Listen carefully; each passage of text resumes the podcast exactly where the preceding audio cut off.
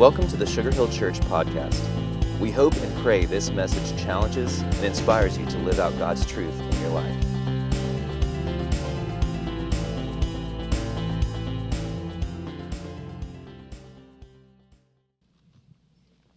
Few athletes are considered the undisputed best in their field.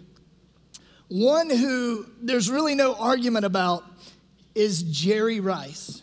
Jerry Rice is without question the best wide receiver to ever play the game of football.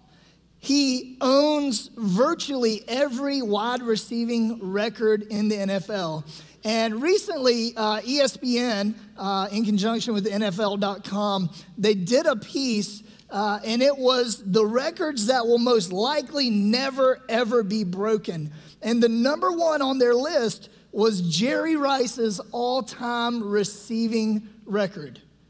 In fact, he is more than 8,000 yards greater, or right at 8,000 yards greater than the second place person on the all time receiving list. For you football fans, here's some perspective. A couple years ago, everyone went nuts over um, Odell Beckham Jr.'s rookie season. Put up some crazy numbers, and everyone's like, oh, he's the best ever. Can you imagine?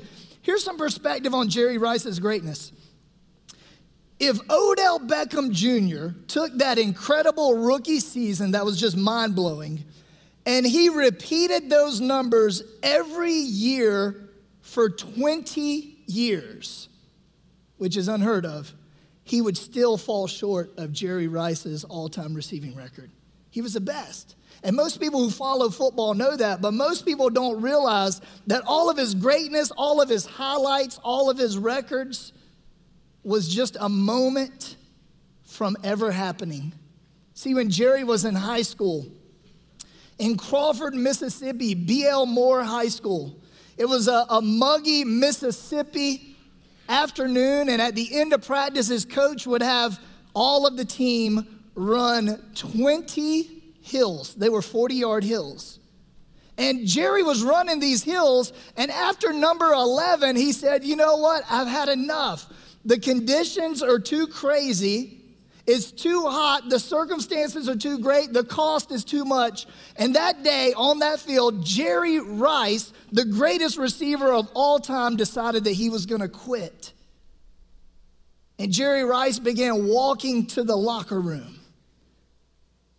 And on his way to the locker room, before he opened the door, he had a conversation in his mind. He had a struggle. And he said, Ah, I, I, know the truth that I've been gifted to do this. I know that God has given me physical resources to be great at football, but I also know how I feel. I, I, I know that I can get better and better if I keep working, if I push through this pain, if I keep my eyes on what's really important, but I also know how my body's feeling right now. I know what the crowd is saying. I know what's going on. And so he had this moment of truth where he had to decide am I going to quit? Am I going to walk away?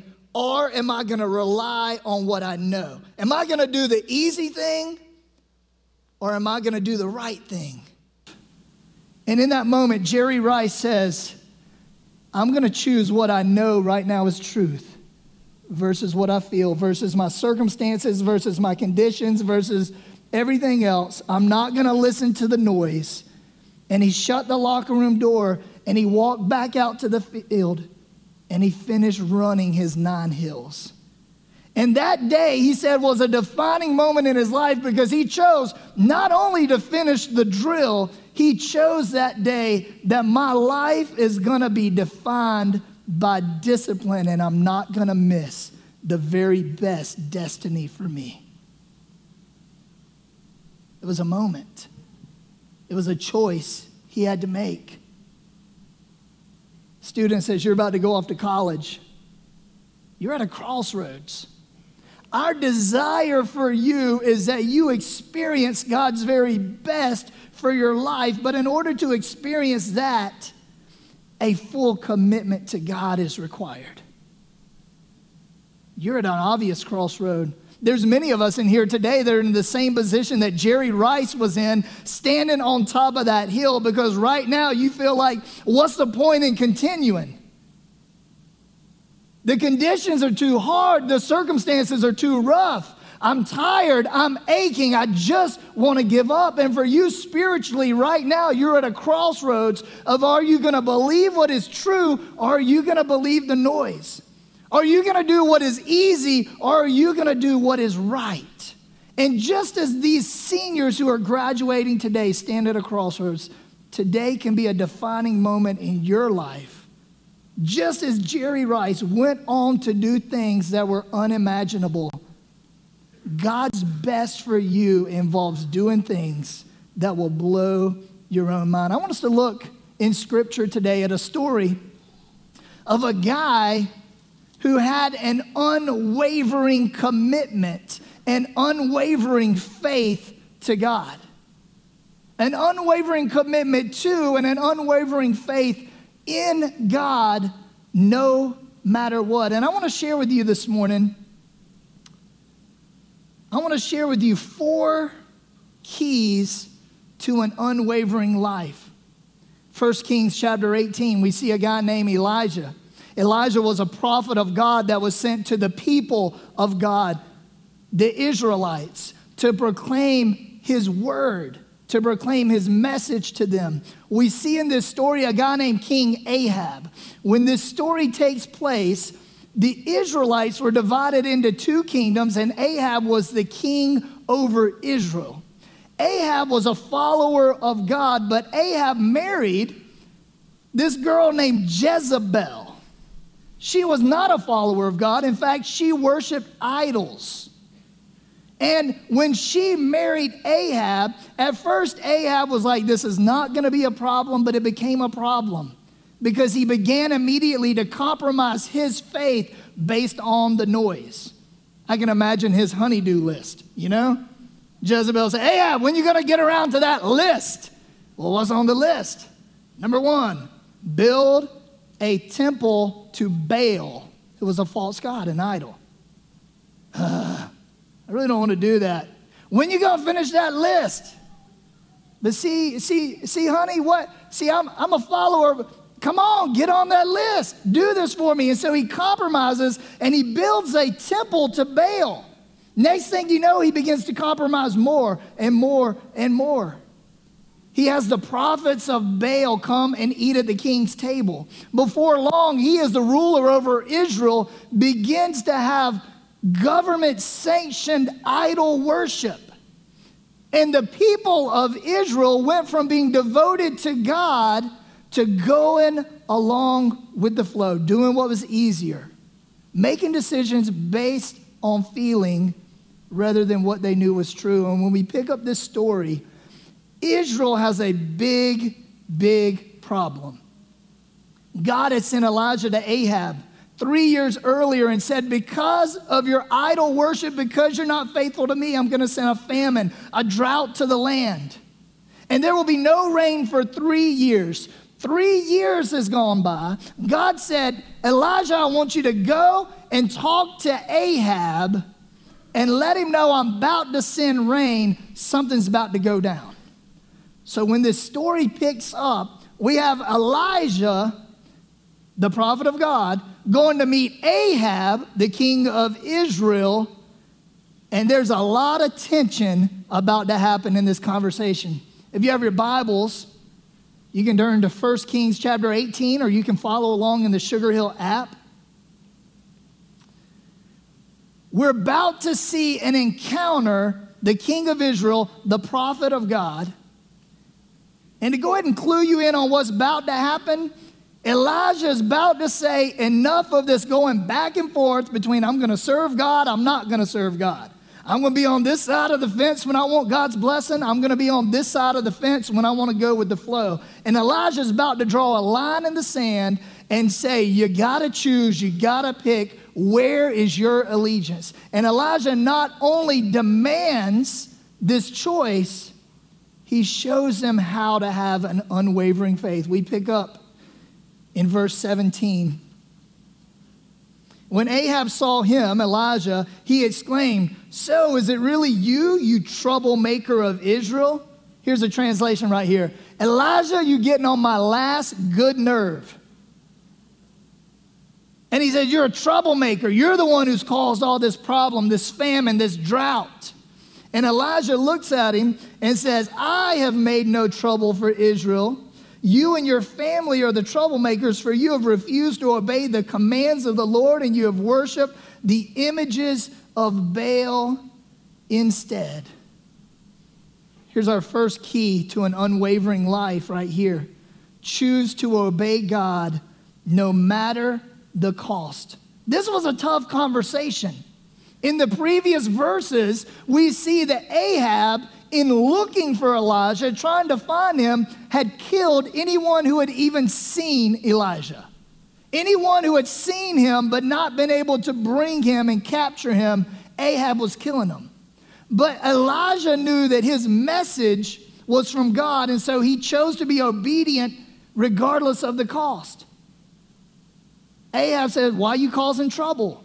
And Elijah reminds him, I'm not the one causing this.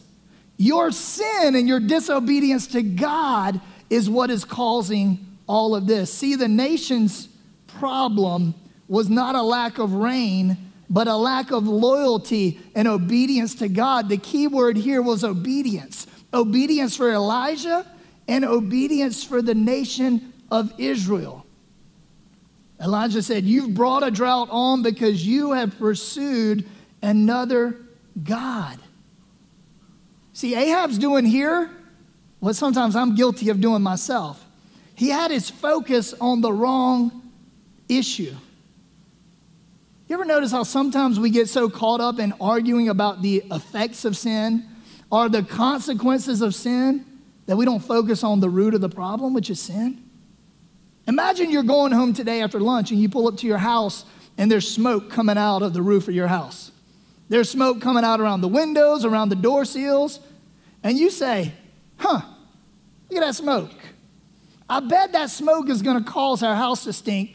Why don't we run up to Walmart and buy some Febreze so the smoke doesn't cause the house to stink? Or, you know what? I bet all that, that black smoke is going to change the wall color, so why don't we go to Lowe's and pick up some paint on the way home? Let's paint those walls. Well, that's absurd. Why? Because the problem is not the smoke, the problem is the fire. So many times in our lives, and I, I promise you all the time, I get calls from college students say, Tripp, I need help. What do you need help with? Well, my life's falling apart. Or I'm having this issue here or this issue here. And they're wanting help dealing with all of these consequences and all these circumstances, when really, if they would deal with the root of the problem, which was sin, it would take care of all of the rest. Let me tell you this, students. Sometimes I hear students say, you know, I really hate all the rules that my parents have in my house. I really hate all the boundaries and the lack of freedom that they give me at home. Let me tell you this if your parents have drawn a line and have taken a stand against sin in your home, that is the greatest act of love that they can show you. For parents who say, I don't care what Jimmy's parents do, I don't care what the neighbors do. I don't care what everyone else in our culture is doing. As for me and my house, we are going to honor God. We are going to serve the Lord. Students, if your parents do that, you need to kiss them and thank them for that. Because sin robs you of God's best for your life. But there's a cost. In the previous verses to this, we see a guy named Obadiah who was supposed to arrange this meeting between Elijah and Ahab. And you know what Obadiah said? Uh uh-uh. uh Man, you think I'm getting caught up in this? No way. I don't want to die. And here's what Elijah said he said, As the Lord Almighty lives, whom I serve, I will surely present myself to Ahab today. He said, I've got a call from God, I've got a mission. I, I'm not going to put this off no matter the cost, no matter what. I'm going to be obedient and I'm going to be obedient today. Look in verse 19 with me. So Elijah said to Ahab, Now summon all Israel to join me at Mount Carmel, along with the 450 prophets of Baal and the 450 prophets of Asherah, think Baal's girlfriend here, who are supported by Jezebel. So he says there are 850 false prophets, and there's me. Let's go ahead and settle this thing once and for all. We see here in, in verse 20. So Ahab summoned all the people of Israel and the prophets to Mount Carmel, and Elijah stood in front of them and he said, How much longer will you waver, hobbling between two opinions? If the Lord is God, follow him, but if Baal is God, then follow him. But the people were completely silent. On top of Mount Carmel, Elijah drew a line in the sand and he said, How long are you going to waver? Another translation says, How long will you limp between two opinions? Or how long will you sit on the fence? He said, If the Lord is God, then follow him. But if these idols over here are God, then, then go ahead and commit to that and follow that. But you gotta choose. Notice the people's response. He demanded a choice but the people were completely silent. See, they were interested in the provision of God. God, send us rain. We need you, God. They were interested in the blessing of God, but what they were not interested in was the commitment to God. And what they did not realize was that if you're not ready to commit, you need to stop looking for the miracle and seeking the blessing. Elijah says you got to choose. In verse 22, then Elijah said to them, I am the only prophet of the Lord who is left, but Baal has 450 prophets. Now bring two bulls. The prophets of Baal may choose whichever they, one they want and cut it up into pieces and lay it on the wood of the altar without setting fire to it. And I will prepare the other bull and I'll lay uh, lay it on the wood, on the altar, but not set fire to it. Then call on the name of your God, and I'll call on the name of my God, and whoever answers by setting fire to the wood is the one true God. Elijah says, I, am the only one here. I'm the only man standing.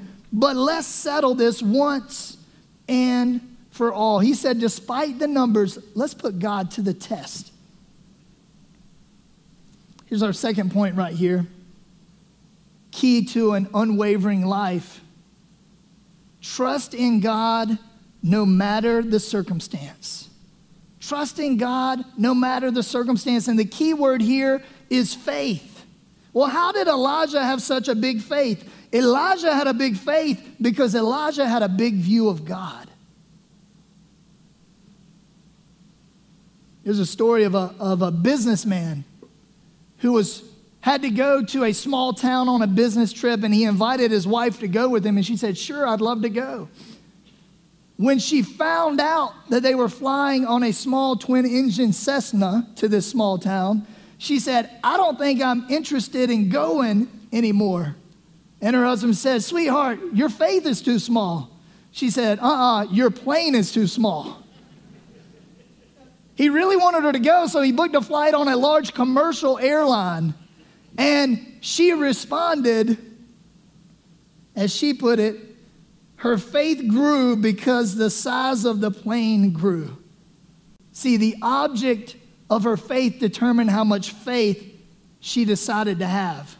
Students, if you want something to tweet, write this down. The object of your faith determines how much faith you have. Guys, don't be scared to put yourself in situations for the sake of God's glory where God is the only answer. My friend Jay Strack says the bigger your God, the smaller your obstacles. Elijah is so confident in God, he's not afraid to challenge the majority. He's so confident in how big his God is, he's not afraid of the odds. He's not afraid on being on their home court. He says, I believe in God and I believe that God will deliver. And then he tells the prophets, okay, you go first. In verse 25, he said to the prophets of Baal, You go first, for there's many of you. Choose one of the bulls, prepare it, call on the name of your God, but don't set fire to it. So they prepared one of the bulls and they placed it on the altar and they called on the name of Baal from morning until noontime. This gets funny right here.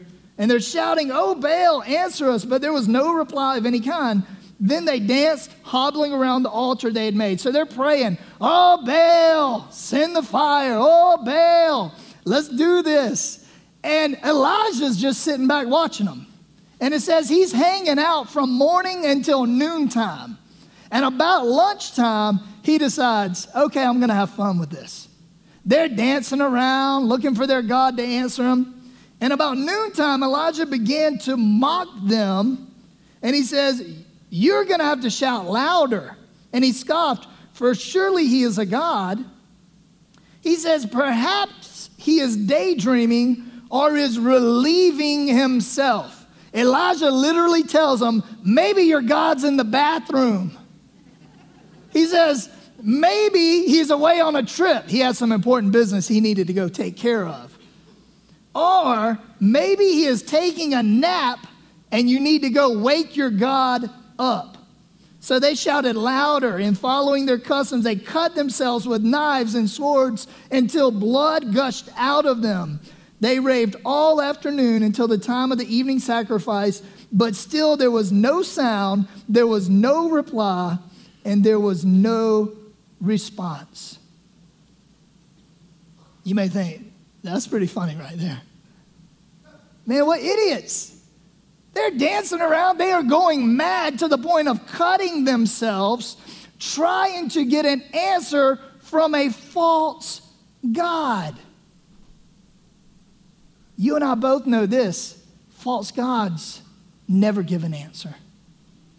But before we're too quick to be hard on them, let's think, let's consider what we make idols today in our lives. It may not be a statue, it may not be a graven image, but an idol is any person, pleasure, or possession that's more important than your relationship with God. Students, ask yourself this you want to know if you have idols? What do you find worth and value in ahead of your relationship with Jesus? And whatever that is, whatever when you go off to school, someone is going to tell you when you hear the noise that you should find value and purpose in, you need to remember this false gods never give an answer. They never. Why? Because they are cheap imitations of God's best for your life. However, God always has an answer. Then why is our faith sometimes so small? Remember this is important to know that it's impossible to trust someone you don't know. The next three verses tell us why Elijah's faith was so big in his God. In verse 30, Elijah called to the people and he says, Y'all come over here. And they all crowded around as he repaired the altar of the Lord that had been torn down. He took 12 stones, one to represent each of the tribes of Israel, and he used the stones to rebuild the altar in the name of the Lord. Here's your third key right here rebuild the altar of God no matter the conditions. An altar is a place of prayer, of sacrifice. An altar is a place of repentance and reconciliation. Think worship right here. Before anything went down up on top of this mountain, Elijah repaired the place of sacrifice. And it's not about sacrificing an animal here, it was about sacrificing his heart and himself to God. The rebuilding of the altar was a call for reconciliation. The key word here is intimacy. Now, I'm going to be careful with this illustration right here, but whenever you see a pregnant woman, you can know for certain that she did not get that way by reading a book about sex. Information did not get her pregnant, intimacy got her pregnant. Transformation doesn't occur in Christians because we read about it. we're transformed as we get close. Intimacy is the key. Too many times we want to see the power of God without seeking the face of God. And experiencing the power of your God of God in life begins by building your altar. It begins with prayer. It begins with repentance. It begins with reconciliation. It begins with you sacrificing yourself to God. Students, you better get serious about building your altar. Write this down. If your altar is not in place, don't expect anything of eternal significance to happen in your life. People say, I just want to see God. I just need a miracle. I just want to see this. Well, if your altar is not in place, don't, don't even look for that. Don't expect anything of eternal significance. In verse 33, so he piled the wood on the altar and he cut the bull into pieces and he laid them on the wood. Then he said, Fill four large jars with water and pour the water over the offering and the wood. And he does this repeatedly. He says, I'm going to make sure y'all know that God is God.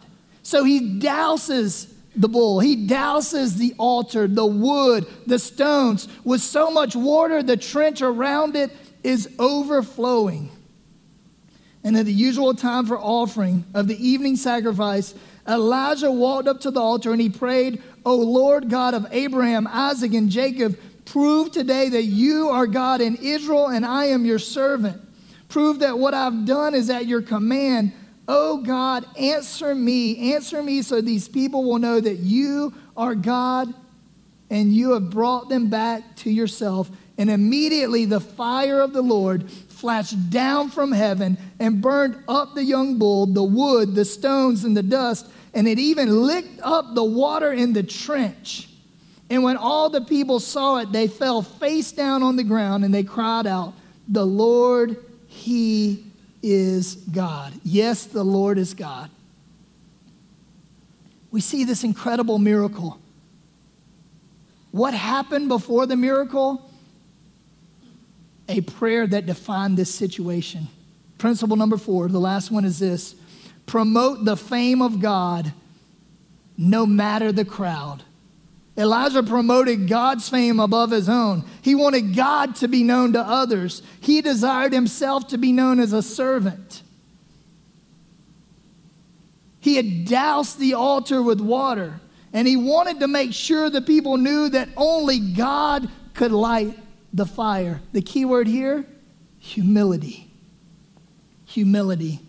And as Elijah called on the power of God, he prayed that he wouldn't be known, but that God would be known, that he would be known only as a servant of God. And as he sought God's fame, the fire fell from heaven. Students, don't miss this.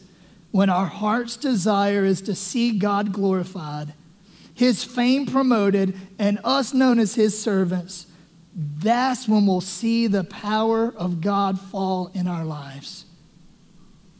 That day, the fire fell from heaven. And it was so obvious that the Lord, He was God, that the people of Israel fell on their face before God and they exclaimed, He is God. If you keep reading the story, you see that Elijah eliminated everything that would hinder his relationship with God and God's fame above his own. And then we see when the people repented that God sent the rain. It's a pretty incredible story. Man, we got fire coming from heaven. We got stuff burning up. We've got all these miracles. Wow, that would be so cool if we could see something like that in, in our lives. Don't miss this. The real miracle of this story it's not the lightning or fire coming down from heaven. The real miracle of the story is Elijah's intimacy with God. And that same miracle is available to you and me today through Jesus Christ. Students, we want you to experience God's best in your life. That's why we've tried our best not to just give you chicken soup for the soul and make you feel good about yourself and pop, pop, go off to college, have a great time. We want you to discover and to live God's very best for your life. And this is what we want you to know. The big idea today is an unwavering commitment to God can be lived with confidence. That no matter the cost, the circumstance, the conditions, or the crowd, truth never changes. Let's bow our heads together. we can look at Jerry Rice's story and imagine what his life would have been like had he not made an unwavering commitment that summer afternoon. What I want you to do now is to imagine your life how different it could be if today you don't make an unwavering commitment to the God who loves you and has given the very, very best for you. Imagine with me what your life could look like with an unwavering commitment to an almighty, all powerful God who loves you and who's given everything for you to know him and to walk in the power and the blessing of an unwavering, intimate relationship with him. Students, don't miss one day of experiencing God's best for your life.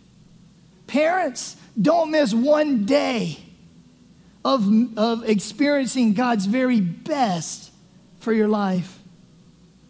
Maybe today you need to ask yourself and be real with yourself what false gods, what idols are competing for your loyalty to God? Maybe you need to say and be real with yourself in what ways do I need to get my altar in order? Today I need to sacrifice my heart before God. Today, maybe you need to be real with yourself about how are you promoting God's fame in your school, in your home, in your workplace. Maybe today you have missed out on the greatest miracle of knowing God through a relationship with Jesus Christ. Just like that afternoon with Jerry Rice on that hill would you let today be a defining moment in your life? Would you today say, God, I give you everything. I'm rebuilding my altar right now. I want to experience your best. I want to have intimacy with you. I don't want to buy the lie of idolatry. I don't want to believe the noise. I don't want to go with the crowd. I don't want to waver when circumstances or conditions are tough. Today I choose you and I want to be unwavering in an almighty, all powerful God who has given everything so I can know him and experience his best for my life. If you've never given your heart and life to Jesus and experienced the miracle of a relationship with him, would you today say, God, I choose you? I believe what Jesus did on the cross paved a way for me to have intimacy with you, for my sins to be forgiven, for my home to be heaven.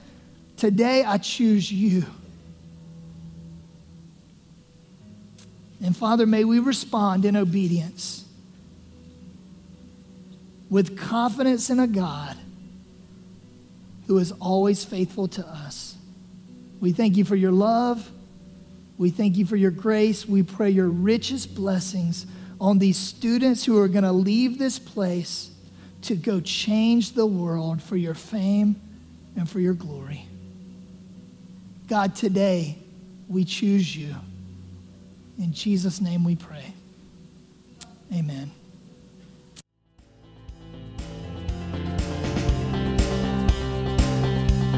Thanks for listening to the Sugar Hill Church podcast. For more information and to find out more about our church, please visit us at sugarhillchurch.com.